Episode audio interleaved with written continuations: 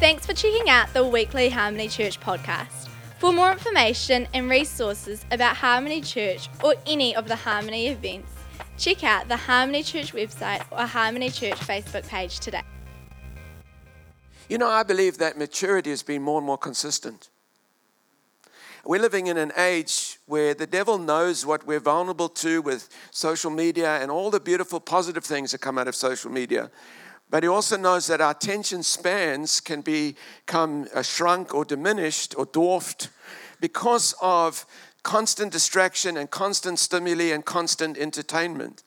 And so we've got to understand that uh, God isn't really doing anything new, although He says He does a new thing. It's not new to Him, it's just a progression of what He's already did, did already at the cross. Can you say amen? And you can preach with me tonight, okay? Let's have fun together. You can shout, scream. Eh, the more you give in, it's like a bank. The more you put in, the more you get out. Eh, you can shout, scream, and you'll help me, okay? Because I'm an Afro Aussie Asian. I lived in South Africa, Glendonau for 36 years, and then Australia, mate, for 14 years, and Hong Kong for 15 years. So we're Afro Aussie Asians, and we're now officially New Zealand citizens by faith. It doesn't mean it's I'm supporting the All Blacks when you play the Springboks. I am faithful. Even though we get devastated all the time, I'm still faithful and believe one day the Springboks are going to win another World Cup. Amen. No one's going to say amen except the South Africans. Now, you're no longer South Africans. Eh? You need to be honoring of New Zealand. Don't talk about how lekker it was there back in South Africa. You're in New Zealand now. It's really lekker here. Okay? Okay. And so the truth of God's word has got so many levels. and, and maturity has been established in deeper and deeper, more profound levels of truth. And, and what the devil's trying to do, and I'm not, I'm not being judgmental here, but you need a positive and a negative to get a flow of power, electricity. You can't just be positive, electricity, one flow. So be, don't be negative about the negatives, just be positive about the positives. But there, there is a sense in this earth today, and I've been around now in ministry for 41 years, there's a sense that's always been around. There's no new tricks from the devil, they're all the same old, same old. The devil's yesterday, today, and forever the same and he doesn't change. He's been doing today what he did before. But there's this thing of um, uh, novelty, and I, I've got to be entertained. And sometimes the kingdom of heaven is just sheer discipline and consistency anchored in freedom in the heart and, the, and sometimes the enemy is stir- most of the preachers I meet and know of, they're doing a great job. They're leading well. They're laying their lives down. I, honestly, it's just a remarkable and churches, healthy churches around the world. We just see them all the time. But you know, sometimes, please don't get your theology from Facebook.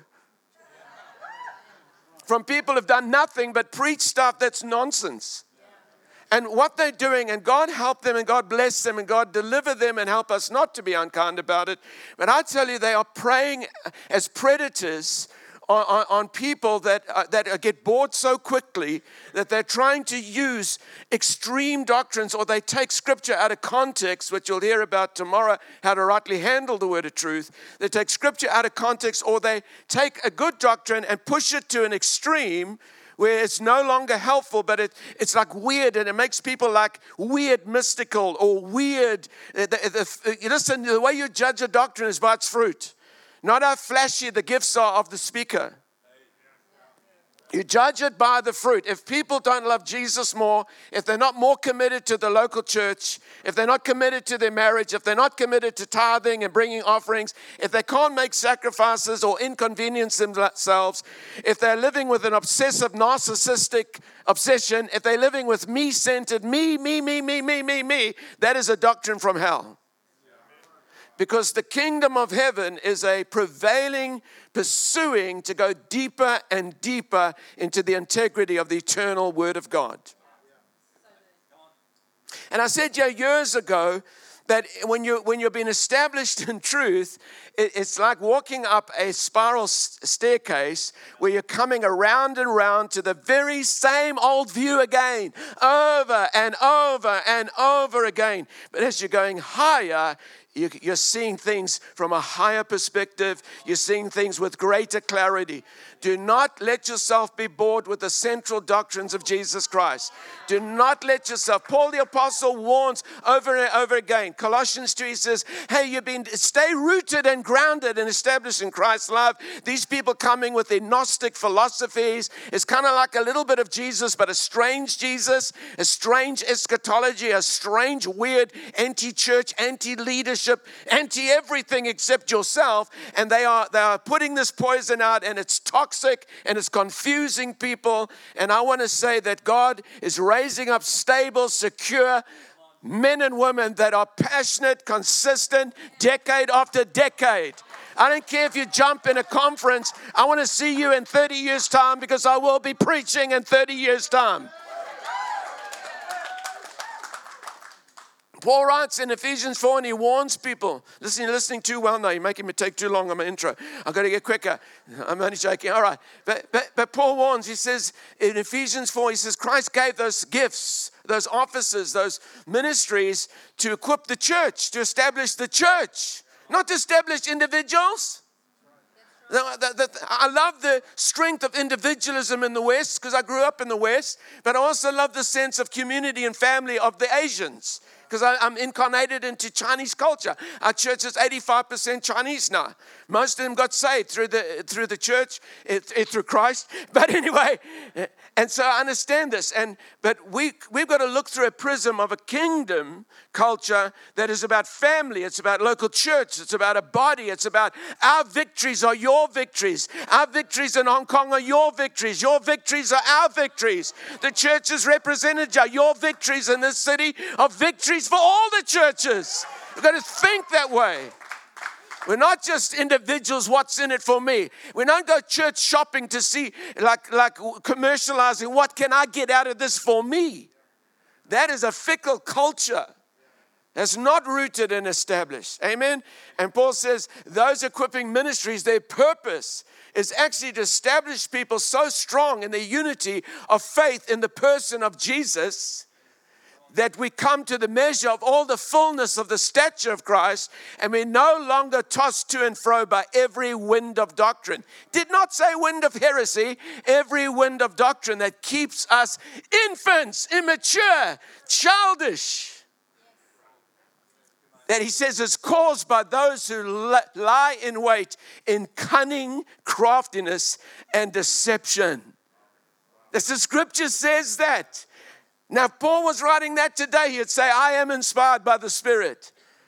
Because if you can't continue in maturity and in basic doctrine, like when you heard Chad preach last night, again, I've heard that message three times. I got blessed triple times again. I mean, when he came out in the Cubs uniform again, I laughed as much as the first time.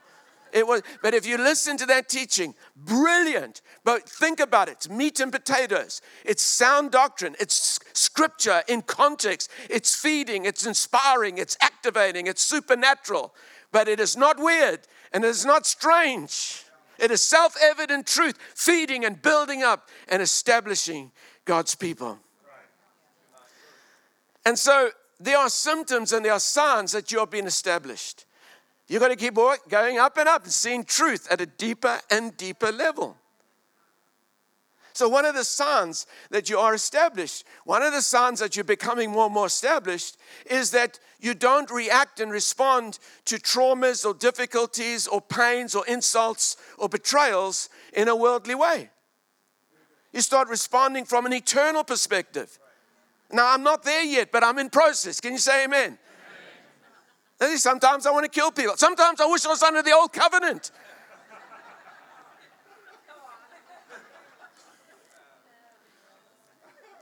Uh, anyway, I'm not getting down there. Glenda could tell you. I know, okay. But you know when, you, when you're responding from an eternal reference point to things that before would have affected you in a negative way. You're learning, you're realizing that when something of difficulty or pressure or hardship or even trauma, everyone in this room's been through some sort of trauma. I'm talking about trauma. And when, you, when your perspective is an eternal perspective, Like Paul was beaten, whipped, put in jail, hammered, churches taken from him, constant, attacked by rivers. I don't even know what that means. And he says these are light momentary afflictions. They're not light, they're not momentary, they're terrible. They're traumatic. They should destroy a human being. No psychiatrist would call that normal and light. But because he saw it in the eternal reference point, that perspective framed his world with an infinite reference point that actually, instead of destroying him with stress, stress can actually bring health to your heart, bring health to your body, because your cortisol and adrenaline will combine at the right ratio. When you're in stress, if you take that stress and frame it with the big picture God, you are actually going to get stronger through stress and you can challenge your capacity and become more competent and consistent. Amen. Another thing you can see from Romans 12, verse 1 and 2, or verse 2, where Paul says, Do not be conformed to the pattern of this world. Now, what does he say? Don't think like this world thinks. What does this world think like? I know because I was in the world for, I only got saved at 23. And this world thinks according to the way Adam thought. Adam fell. What was Adam's sin? Was it adultery? No, impossible. There was no options, only Eve. He couldn't even do polygamy thing. He only had one. He walked in the glory of God. There wasn't pornography, there wasn't any electricity around. He didn't rob any banks, there weren't any banks, thank God. Anyway, what was his sin? His sin was clear unbelief in the goodness of God. He was given everything, but he chose to listen to the lies of the seductive doctrines that God's holding out on you. God's not good. That tree of good and evil will make you something. The, the way the world thinks is according to a lens of propaganda against the goodness of God. It takes scripture out of context. And now they want to judge. The world wants to put God in the docks, and we become the judge and jury of God's integrity I'm telling you, this majesty, when he reveals, is so awesome. People fall on their faces and say, How dare we ever thought such ugly ideas about God? So he says, Do not be conformed to the pattern of this world, but be transformed in your thinking so that you can prove. Say, prove. I want to prove these things. So that you can prove what is a good, perfect, and pleasing and acceptable will of God. You can prove it. Unless your thinking changes, you can't prove it. So we know from Scripture it's God's will that all be saved. We know from God's will it's God's will that all be healed. All believers be blessed, every local church thrive in fruitfulness, that the kingdom of God brings heaven and invades the earth and transforms nations so that the kingdoms of this world become the kingdoms of his Lord and his Christ. So we're not sitting at the rapture bus stop trying to get out of the planet, but we're taking over the planet in the kingdom of God. Not aggressive Amen. Come on, give the Lord a shout. So, as your mind is washed more and more, the limitations are broken, and you can do more and more of the will of God as, as God's eyes go to and fro throughout the earth, seeking who may, uh, uh, seeking those whose hearts are perfect towards Him or undivided towards Him, as that is happening, God is looking for those people whose hearts are not perfect, but they're pure towards Him. They really do love Him. They really are living for Him. They're not just trying to get from Him, they want to finish their assignment. When He sees that, the Bible says He will prove Himself strong on their behalf. I don't want to live my life trying to prove myself strong to God. I want God to live his life proving himself strong for me. I need his strength. How many of you need his strength? So, this issue of righteousness, the righteousness of God in Christ Jesus, we, Gideon has asked me, speak on that, be established in righteousness. And people go, Well, I've heard that message so many times. That's right, just keep walking up. Sing it deeper, more clearer. Because actually, First Corinthians chapter 1 says that Jesus is our righteousness. So, righteousness is not some detached doctrine separated from Jesus. It's not a byproduct of Jesus. It says Jesus is our right. He is our righteousness. He is our holiness, and He is our wisdom. So when I talk about righteousness, I'm talking about being established in Jesus. So you can't get tired of the teaching on righteousness because Jesus is our righteousness. So, so, let's, so let's look at this. To understand righteousness, we must compare that with other ideas of righteousness. So the only true righteousness is, I see in Scripture, is self righteousness or God's gift of righteousness. Or let me put it this way inadequate righteousness, inadequate righteousness, or infinite righteousness. Imperfect righteousness or perfect righteousness. So I'm gonna, I'm gonna, I'm gonna talk it from the position of inadequate righteousness versus infinite righteousness. So, righteousness is right standing with God. And the bolder you are in the revelation of righteousness, the more the miraculous will take place around you. Righteousness from heaven is your authority, your title deed to this earth. That's why the devil has no rights, no title deeds to this earth anymore. Because first Adam's fall was cancelled at the cross. And now we, are as ambassadors of the highest government in the universe, we authorized to bring more of heaven to the earth through the gift of righteousness. If you try to operate with that revelation on the gift of righteousness, the accuser will come and remind you of things you've done wrong to disqualify you. But when you've gone up and up and up enough, you will begin to recognize that the gift of righteousness has established you in perfection in the eyes of God. Can you say amen? So, the gift of righteousness is your position, and your position looks very different at times to your condition. This is your status, but sometimes your state doesn't look like your status. Any, any honest people here? Okay, so what you could call sanctification is when your condition starts looking more and more like your position. And the only way to change your condition is not relating to God from your condition, but relating to God always permanently from your position.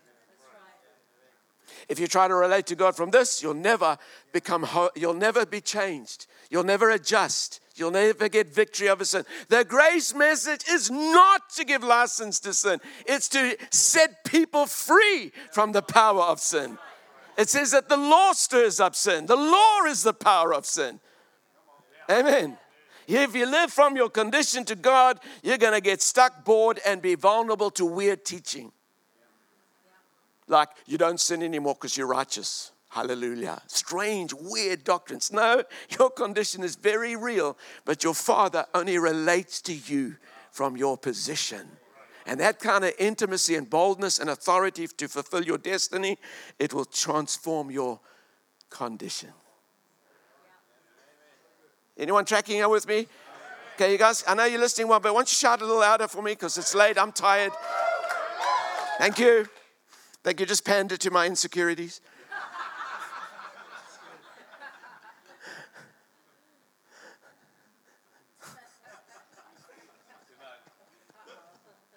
So, so let me give you two stories before bed. No, two stories. I've got, I've got scriptures to read you. Come on, Rob, hurry up. Shh. No, but two stories quickly. I just want to give you inadequate righteousness and infinite righteousness. Okay, this is what I believe the gospel is about. This think of a court case. This young man that's been charged for a terrible crime, and uh, the parents are upset. Uh, a daughter's been raped, murdered, whatever. Oh, sorry, that's probably a bit extreme. So let me take that out of your mind. But anyway, anyway, it's too late. I know. Anyway, as the case proceeds, the prosecutor's making such a clear case. Forensic evidence is clear. Everybody knows the guy's guilty, and it's based on forensic evidence beyond any kind of reasonable doubt. And so, right at the end of the trial, the judge says to the young man, "Stand up, sir. Before sentence is served on you, do you have anything to say?" He says, "No, I'm, I, you know, I've got nothing to say." Says to the parents, "Do you have anything to say?" The parents say, "Judge, you've executed an amazing trial. It's been well done." And we are, we are grateful for that justice. But now we want to exonerate the person. We forgive him and we ask that no charge be made against him. And, and, and, and the guy walks out of that court case, and we think, well, that's great. He got forgiveness, which is fantastic. But actually, forever and ever, for all of his life, everyone knows that person for a murderous crime or some terrible crime. And he, that person lives with a stigma. I got forgiveness but I haven't got innocence. And I would say this carefully, but I think most Christians believe they've got forgiveness, but they don't understand they actually have innocence. Because the word just having been justified by faith all over the Bible, those that God foreknew, He predestined, He called, He justified, and He glorified. That's your destiny. That's what my book, it's your time to shine. It's not about a little grace book that goes, let's just feel accepted. It's about get off your backside and change the world around you. Maybe go and live in another nation, make a difference, or make a difference in this great nation. Come on, can you say amen? Justification is the Greek word dikaioo, which means declared innocent, declared righteous, declared without any guilt. And it's final verdict from heaven. It's final. So when your father looks at your position, he sees that all your crimes were put on Jesus. He became your crimes. And all his perfection and all his faithfulness and perfect obedience that was transferred to your credit. So you are dikaioo, you are justified, you are declared innocent. You're much more, forgiveness is good, that's the beginning, but you are much more than forgiven. You are innocent. You see, we are so identified with Jesus. Here we go. Let's go around again. Let's go around the truth again. We are, Jesus is so identified with us on the cross. Jesus identified with us at our very worst so that immediately we can be identified with him at his very best. And there's no depth into darkness and depravity that Jesus refused to descend into on our behalf. So there's no height into his favor we cannot ascend to because God relates to us not on the basis of our performance, but on the basis of Jesus' performance on our behalf. And this is the constant position you're in. Remember last year I said God doesn't relate to you on the, on the condition of your problems, although He's sympathetic. He relates to you according to the greatness He's calling you into. That's how he called Gideon out of the well. I'm the least of the least. God said, I don't relate to that. I'm sympathetic, but until you hear, I only relate to you according to my assignment and the destiny. I love you. I'm a high priest who sympathizes with your weakness, but Gideon, you got to get out that well now. Get out of your self pity. Get out of your blame prediction. Get out of your victim mindset. I have an assignment for you. He said, Well, God, why don't you relate to me with a little bit more sympathy? He sympathized so much, He died for you, declared you innocent. So to stop looking at your condition and saying, I'm useless, I'm useless, say, oh, I'm innocent, I'm righteous, I'm holy, because Jesus is my righteousness. You were co crucified with Christ. Co crucified. You, you were on that cross with Him. You were co buried with him. You were co raised with him. You have been co ascended with him. You are co seated with Christ in the heavenly realms at the exalted place at his right hand. You are a co equal heir right now of Christ, and you are co laborer together with Christ. Come on, what a position! That's righteousness. So let's, we better look at scripture now, shouldn't we? We better look at scripture. I'm looking at the time. All right. I, Gideon said, go for an hour, Rob. So praise God. That's why I also told you where the exits are, so you can. so let's compare inadequate righteousness with infinite righteousness. Because you have the righteousness of God. Your spirit is as, is as righteous as God is. Whoa. My behavior here isn't, but my position is. And the more I relate to God from here, the more this is going to change. Just this little thing I'm doing here can actually change your marriage. Because when two people are married in this condition, and that's where they think they relate to each other from, ooh.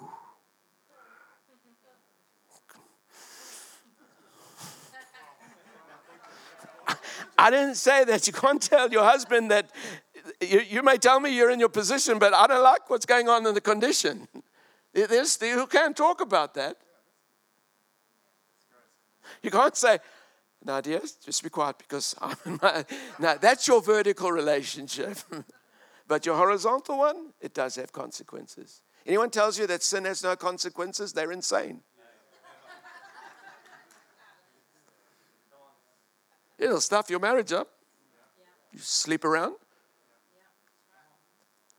I have the fear of the Lord and mostly the fear of Glenda. I've never committed adultery in 44 years.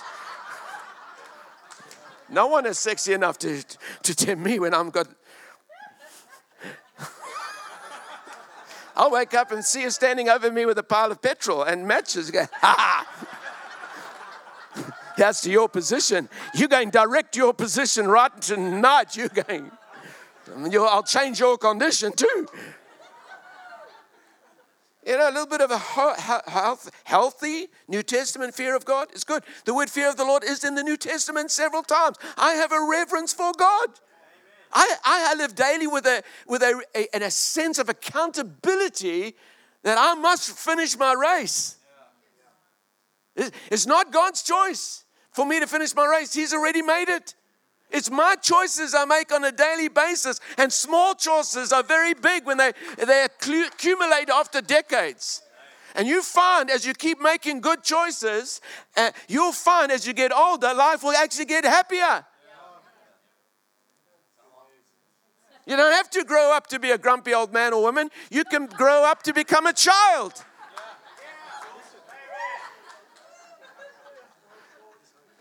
Now, I don't have time to tell you why God introduced the law, but I'll just tell you from Romans 5, verse 20, it said He introduced the law to increase transgression because He wanted us to see that we are in a condition of death in first Adam. So He put the law on us because we're self righteous or deluded. And everyone in New Zealand and everywhere in the Western world, when there's a funeral, they've all gone to heaven. But I'm sorry, if you're not born again in Christ Jesus, you're dropping into Christless eternity. Therefore, evangelism is a wonderful assignment. Can you say amen? And this universalism is from hell. It's nonsense. People under the law would never believe such rubbish, but grace people, oh, that sounds so good.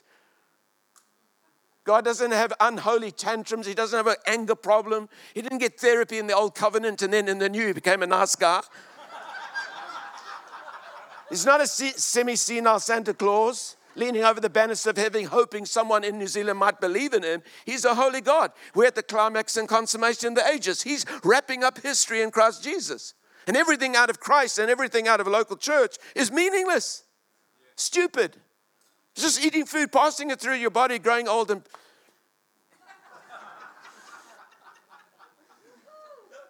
People, I can't wait to retire. What for? So I want to pick up seashells on the side of the shore. You're going to heaven. There's nothing wrong with picking up seashells. I did this morning. I did that in front of Gideon and Catherine. I picked up a seashell. And I love sport and all that. But nothing should ever compete for the honor of the glory of our King. Nothing is too big sacrifice. And He never asks us to do things that, uh, that, that, that will destroy us and destroy our family. But God's a perfect parent. Apparently, Freud would have had a problem with him because his two kids didn't turn out that well. I've seen some parents parent really badly, the kids turn out really well. I've seen some parents parent really well, and the kids turn out badly.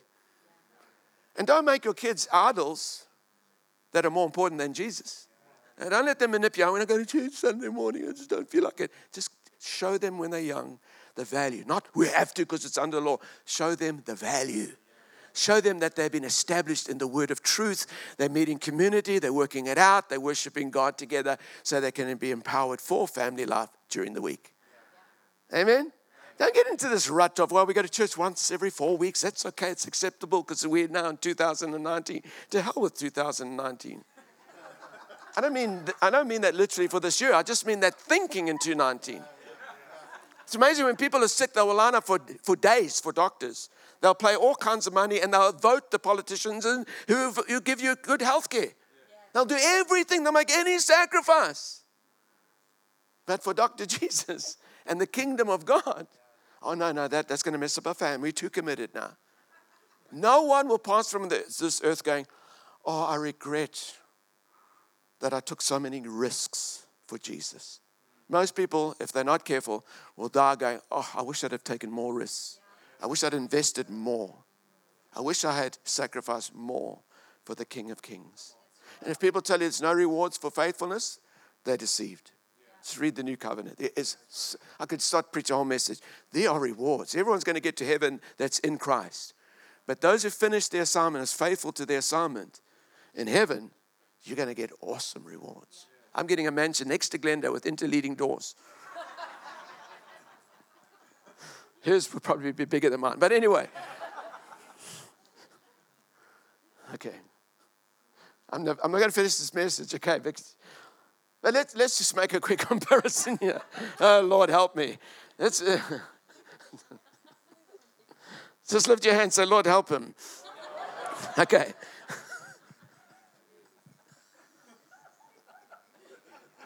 A little bit of joy is not so bad right now. Just take a joy break quickly. One, two, three. Give yourself permission to be happy. All right, by God's own opinion, the law covenant of Moses. And if you, if you realize there's seven covenants in the Bible, and the law covenant was a major covenant, and the Abrahamic covenant, it's in Chad's book, and the new, new covenant's everlasting covenant. Are you with me? And so no covenant starts until the blood of that covenant is spilt, except the first covenant, which is if you eat from that tree, you'll surely die. Eat from the tree of life. So that was a covenant, it was a law covenant. If you do that, you'll die. If you do that, you'll be blessed. So no blood was spilt there because no sin had come yet. But straight after that, blood was spilt. So no covenant is established until the blood of that covenant has been spilt. Stay consistent with Scripture. We honor everything Jesus said before the cross. We really do. Take it serious.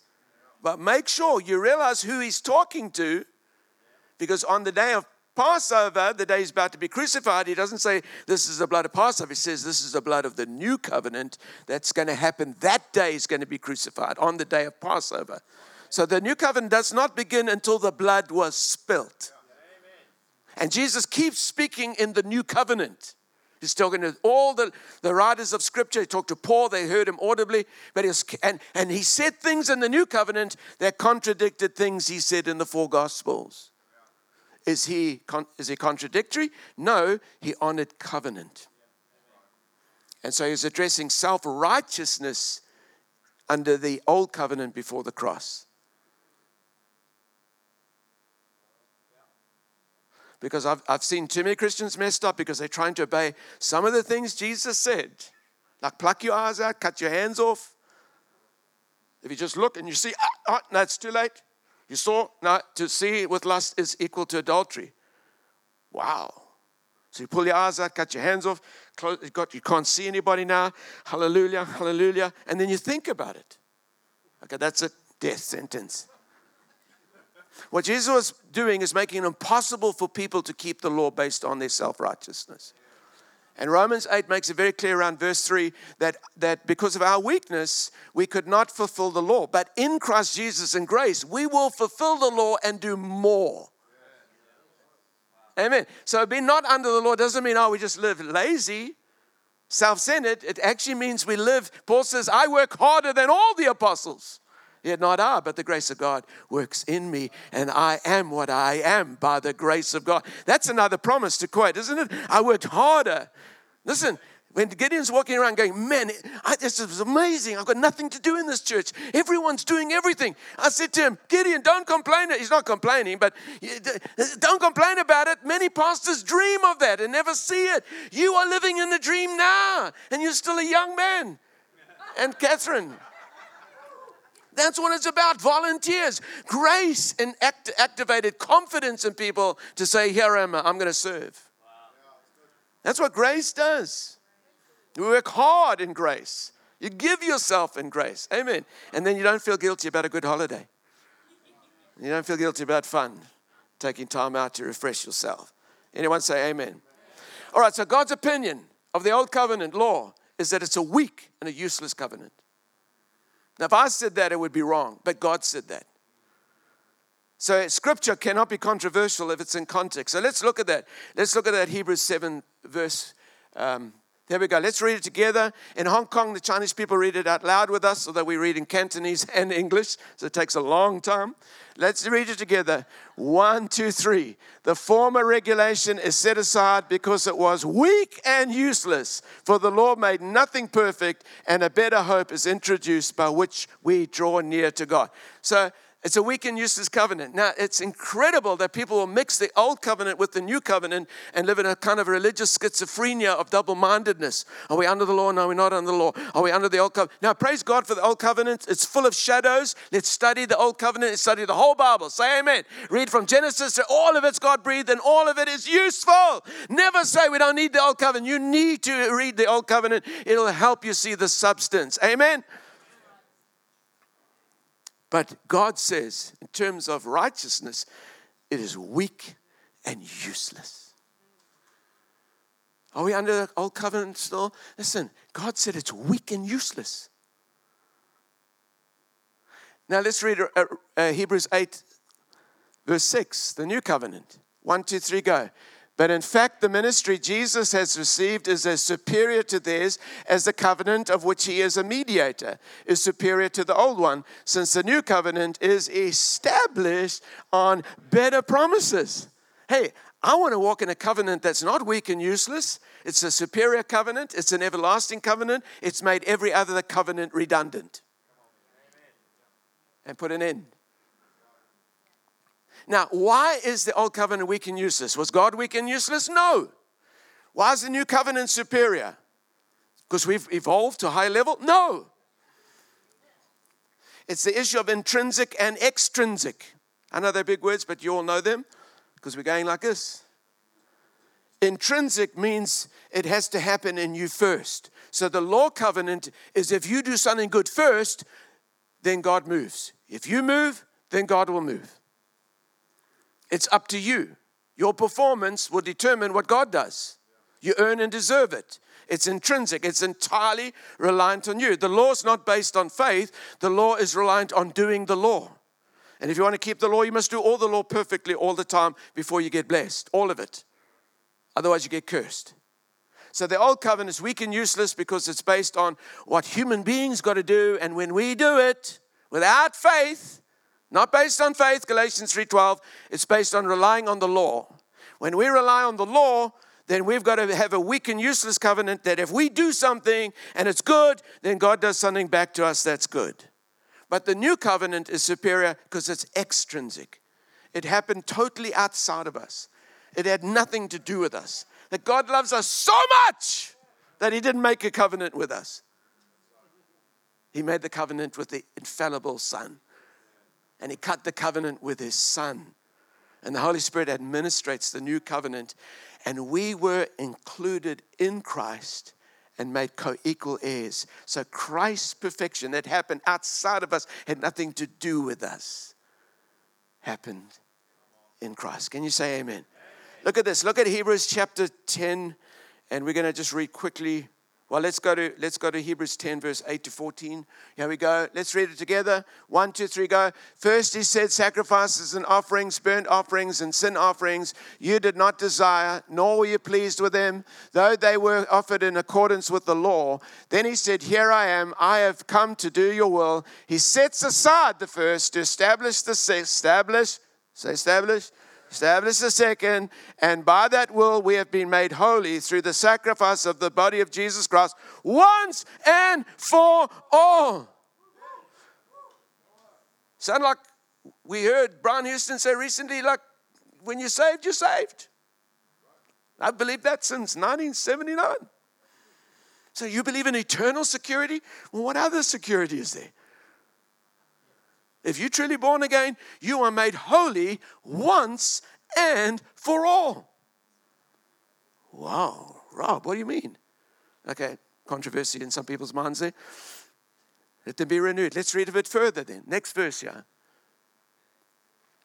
Day after day, every priest stands and performs his religious duties. Again and again, he offers the same sacrifices, which can never take away sins. But when this priest, Jesus, had offered for all time, say all time, one sacrifice, say one sacrifice, one sacrifice for sins, he sat down at the right hand of God. And since that time, he waits for his enemies to be made his footstool. For by one sacrifice, he has made perfect forever those who have been made holy.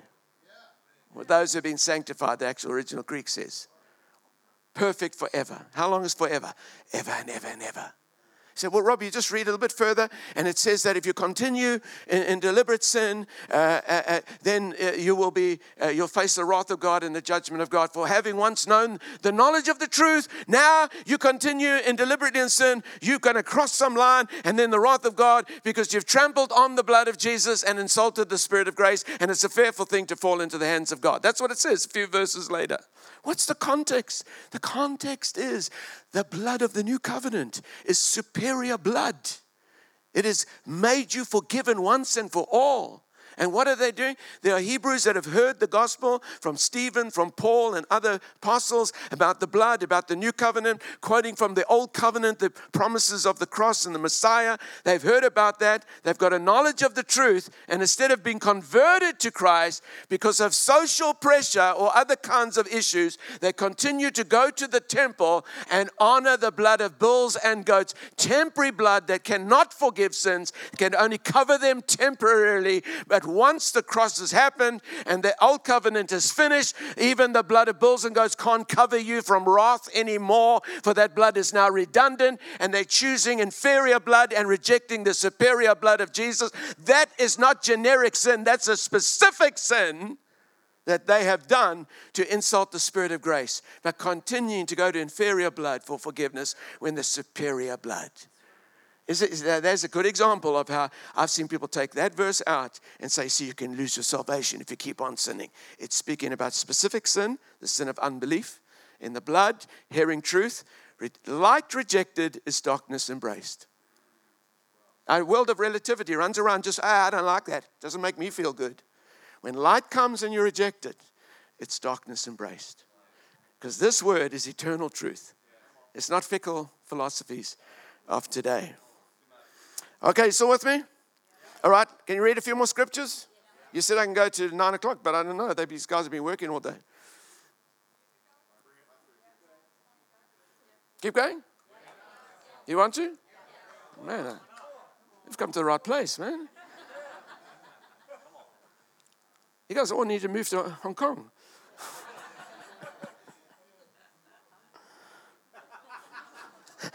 I know you would.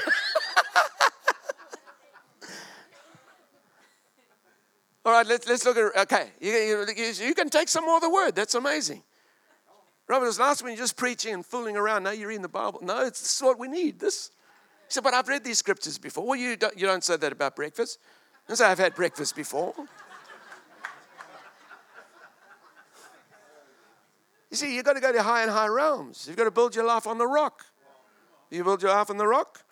Jesus said the other person built their life on the sand.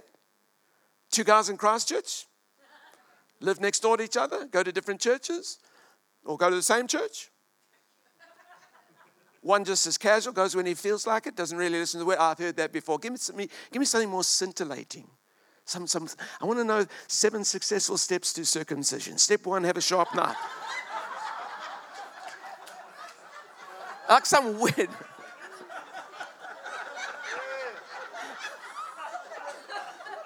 Like, I want to know who the dragon is and the beast is.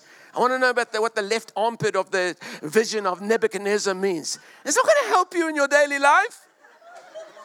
When you're facing condemnation, the accuser's coming and reminding you of your faults, Nebuchadnezzar's armpit's not going to help you.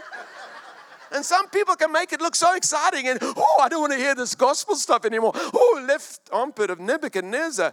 Those five empires in that statue. Oh, oh. Yeah, it's good. It's all God breathed. Study it, but don't sidetrack it from the main thing.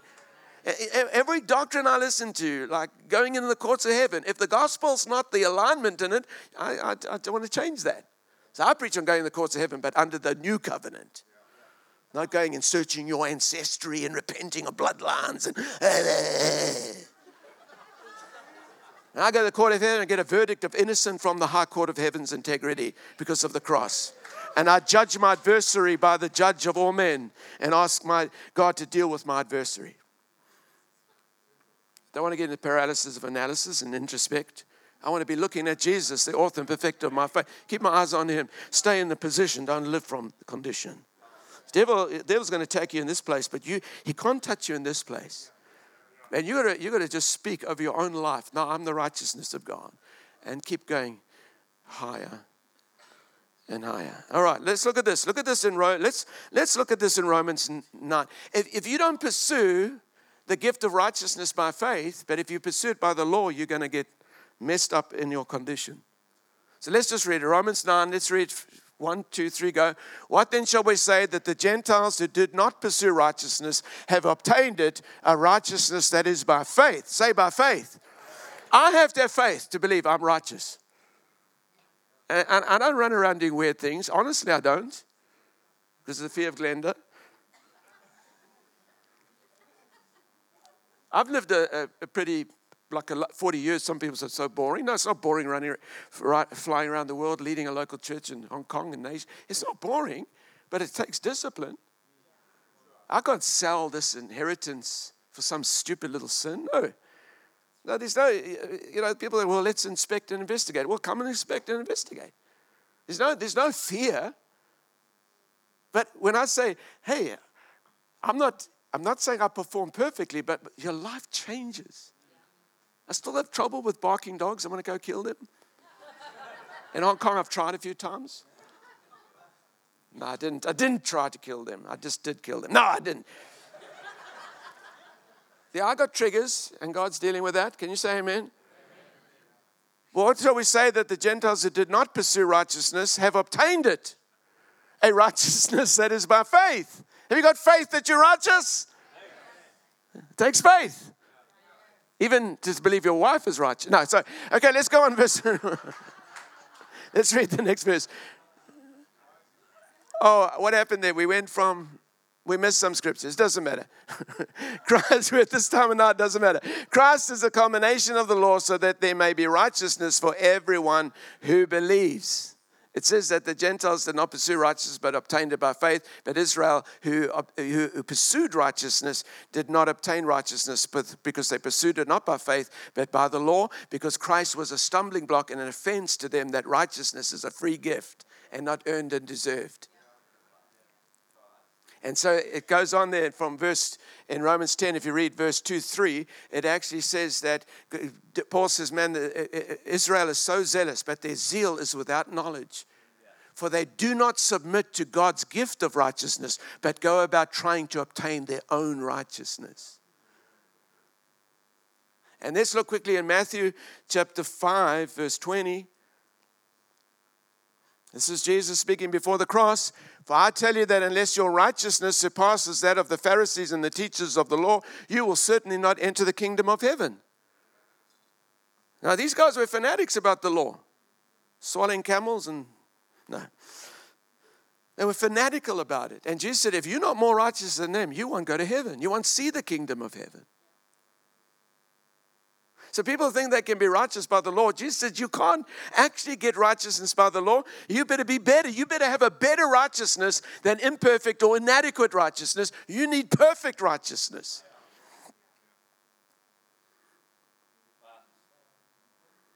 So let's quickly go to Philippians 4. Let's see uh, the righteousness that a Pharisee that was relying on the law and, and how holy he thought he was when the revelation of Christ came, how his life changed. I don't know what it's like here in New Zealand, but I tell you, I am not anti Semitic. I love Israel. I've been to Israel. I pray for Israel. I believe Israel's in the land by the promise and oath of God. But outside of that, the whole old covenant community is over and finished. It is finished. And so, when Christians go and touch the holy wall or get baptized for the third time in the Jordan River because some anointing is going to come, it's like on, dishonoring the cross. When the Jew of all Jews said, All of that that was great before the cross is dung, it's crap now. It literally is crap. It's a good Aussie word, it's not a swear word. The Greek there is dung. He says, All of that racism that I had, Hebrew of Hebrews, superior because I had the law, he said, All of that was good before the cross, now it's dung. So, so when you come to Christ as a Gentile, when you come to Christ, Ephesians 2, you're no longer a Gentile. Now you're a new person in Christ. When a Jew comes to Christ, he's no longer a Jew, new person in Christ. That's where the dividing wall between Jew and Gentile is separated. It says when the law's taken away, Ephesians 2. It's in Christ, not in Israel, not in Jerusalem. Paul says in Galatians 4 the Jerusalem from below is in bondage and is producing slaves. We are of the Jerusalem above. Do I love going to Jerusalem? Yes. Do I love seeing the, the, it's not the Holy Land anymore? We are the holy priesthood. We are the holy nation. Whether Jew or Gentile, male or female, we are one in Christ Jesus now. You see, as soon as we start mixing this up and thinking that Israel's got advantage on us with this racial superiority, it's God being selective when He has ordained that all be saved and all are co equal heirs with Christ. Amen? There's no more racism. If we preach the gospel, you can never produce gender bias or racism with the true gospel because the true gospel humbles all of us. It's crazy to think religion has produced such racism and gender abuse where the Bible says that Jew and Gentile are made one in Christ, male and female are made one in Christ. Can you say amen? When we mix all this old covenant community up and kind of impose it on the church, it's, it really puts sand in the machinery. And it confuses people as to what righteousness is. Because Jesus said, if you don't have a better righteousness than the scribes and the Pharisees, you're not going to see the kingdom of heaven. So don't go looking at them to find out how to be righteous. Jesus is your righteousness. Look what Paul says. Let's just read it. I love reading this. I don't know why, but it's the naughty part of me. For I tell you, oh, okay, sorry, Philippians 3. Philippians 3. One, should we read this together? It'll help you stay awake. One, two, three, go. For though I myself have reasons for such confidence, if someone else thinks that they have reasons to put confidence in the flesh, I have more. Circumcised on the eighth day, oh, big deal. Of the people of Israel, of the tribe of Benjamin, a Hebrew of Hebrews, in regard to the law, a Pharisee, as for zeal, persecuting the church, as for righteousness based on the law, faultless. But whatever were gains to me, I now consider loss for the sake of Christ. What is more, I consider everything a loss because of the surpassing worth of knowing Christ Jesus my Lord, for whose sake I have lost all things. He means lost all things of human pride and prejudice. And there is the false hero worship or worship of a nation. He's lost all of his pedigree and pride and position for Jesus. He didn't say I've lost joy and I've lost peace, lost the anointing. No, he's, Paul was blessed. But some people didn't want to go to the blood of Christ. They wanted to go to the temple for the blood of bulls and goats because of social acceptability. Paul lost all of that for Christ. I was climbing the ladder myself in the Hindu religion in the mid 70s, getting high and up, Sankirtan vows, Hare Krishna, Bhagavad Gita, Srimad Bhagavatam. Christ Jesus walked into Hindu ashram said, Rob, that's enough. I'm Jesus. Come follow me. 43 years ago, I was climbing the ladder. They were grooming me. This is nonsense. My, my, my wife was so happy when I left because we had to be celibate in marriage. And she tempted me.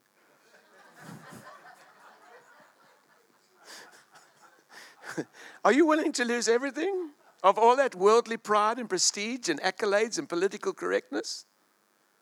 The religious, political, economic system called Babylon? Are you willing to walk away from that and be a simple follower of Jesus? As the righteousness of God in Christ Jesus, whose righteousness surpasses the righteousness of the scribes and Pharisees? And if you've got this righteousness, you can't be self righteous about the people that are self righteous. You, it's, it's very ugly to find a grace Pharisee who feels superior. I'm in grace. No, you're not. You're in disgrace. Grace people should be gracious. Now, Paul was very hard on people that intruded on the freedom of a grace local church. He was very strong. He wrote some very strong letters because he got very exercised because he knew you go down this path, even rebuke Peter to his face in front of others. It's pretty serious. Paul was exercised that if you get the gospel wrong, future generations are going to suffer. Amen. New Zealand, do we get this? We're not living for us, we're living for generations not yet born. Some of us had to fight for territory harder because some of the people in front of us didn't do, pass the baton well. Others of us have had batons passed us very well. But I had no batons passed to me, no mentors when I got saved. Okay, Hindu, Christ. What do I do now? You just keep going for the next 40 years, 43 years. Go for the next 70 years. Come on, say amen. amen. Let's lose all this other stuff. It's baggage. All the weights, Paul said in Hebrews 12, that so easily beset you in the sin, that sin of unbelief and the weights. He said, throw it all off. Get rid of all the complications of this old covenant system and look unto Jesus. Jew and Gentile in Christ. Okay, Rob, shut up now and hurry up. Okay, verse 8 What is more, I consider everything a loss because of the surpassing worth of knowing Christ Jesus, my Lord, for whose sake I have lost all things. I consider them garbage, that I may gain Christ and be found in him, not having a righteousness of my own that comes from the law, but that which is through faith in Christ, the righteousness that comes from God on the basis of faith. That's where miracles flow from. Faith, from faith, from your position. If you stand in condition trying to do miracles, it's very sad. But if you stand Glenn, and I've seen people come out of wheelchairs, blind eyes open and deaf ears open, but it's from here. If you can do it from here, you can boast in yourself. But if you do it from here, there is no boasting. You boast in your weakness and you boast in his strength. Amen. Come on, say amen. Okay, there's so much more I want to do. I want to read one scripture and close. All right, I, want, I just want to read that uh, Colossians 2, if we go right to the end in the Passion, Colossians 2, verse 13 and 15. I just love this. Well done. Thank you guys who set that whole thing up. I'm sure when they saw the list of scriptures, they thought, oh no, this is going to be a long night. But anyway.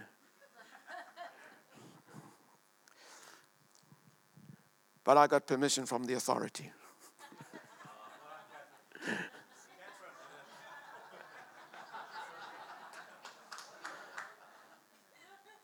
I encourage you to be out tomorrow when Chad's teaching. He's going to teach you how to do how to rightly divide the word, how to handle God's truth. So you're no more subject to this to theology from internet or from Facebook. Now you can read the Bible without fear. The love letter of Christ. The perfumes on the letter when you read it in proper context. Any scripture makes you feel. You're reading in the wrong context. Because the Word of God edifies and strengthens and encourages you. Amen. Okay, let's read this now together. One, two, three, go. This realm of death describes our former state, for we were held in sin's grasp. But now we've been resurrected out of that realm of death, never to return. For we are forever alive and forgiven of all our sins. Good news. This verse 14. He canceled out every legal violation we had on our record and the old arrest warrant that stood to indict us. He erased it all. Our sins, our stained soul, He deleted it all, and they cannot be retrieved. Everything we were once in Adam has been placed onto the cross and nailed permanently there as a public display of cancellation. He canceled out, oh, there we go. Then Jesus made a public spectacle of all the powers and principalities of darkness, stripping away from them every weapon and all their spiritual authority and power to accuse us. And by the power of the cross, Jesus led them around as prisoners in a procession of triumph. He was not their prisoner, they were his. Come on, let's give him a shout, John. We honor you. Let's stand together. If, if you stand, it stops me preaching. Okay, so stand. So people jump to their feet there.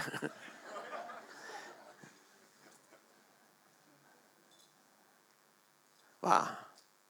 I so appreciate the way you guys have received the word here tonight. It's been a, honestly a delight. Catherine, can we have the worship? That last song you sang, I just love that. The words Thank you.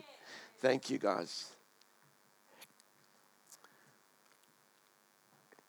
Now, if your hands get tired, of course you can put them down, but let's just let's just raise them to Him now. You know, faith is so easy in the gift of righteousness. You can be healed. It doesn't need hands laid on you. Tomorrow afternoon, those who want, we're going to activate and impart and release, and not funny, weirdy stuff, but just supernatural for for for practical life. And if effective evangelism and signs and wonders based on the revelation of righteousness. Just lift your hand and say, Lord, I want to be established much more in the revelation of righteousness. Because, because righteousness cannot, it has to be revealed. Paul says in Romans 1, I'm still preaching. he says in Romans 1, verse 16 and 17, he says, For the gospel is the power of God unto salvation. For in the gospel, I'm quoting it correctly, for in the gospel, a righteousness from God is revealed didn't say righteousness from man or righteousness from the law. He said in the gospel, a righteousness from God is revealed. That word is important revealed. You don't just get it by hearing teaching, it has to be revealed. For in the gospel, a righteousness from God is revealed that is by faith from first to last.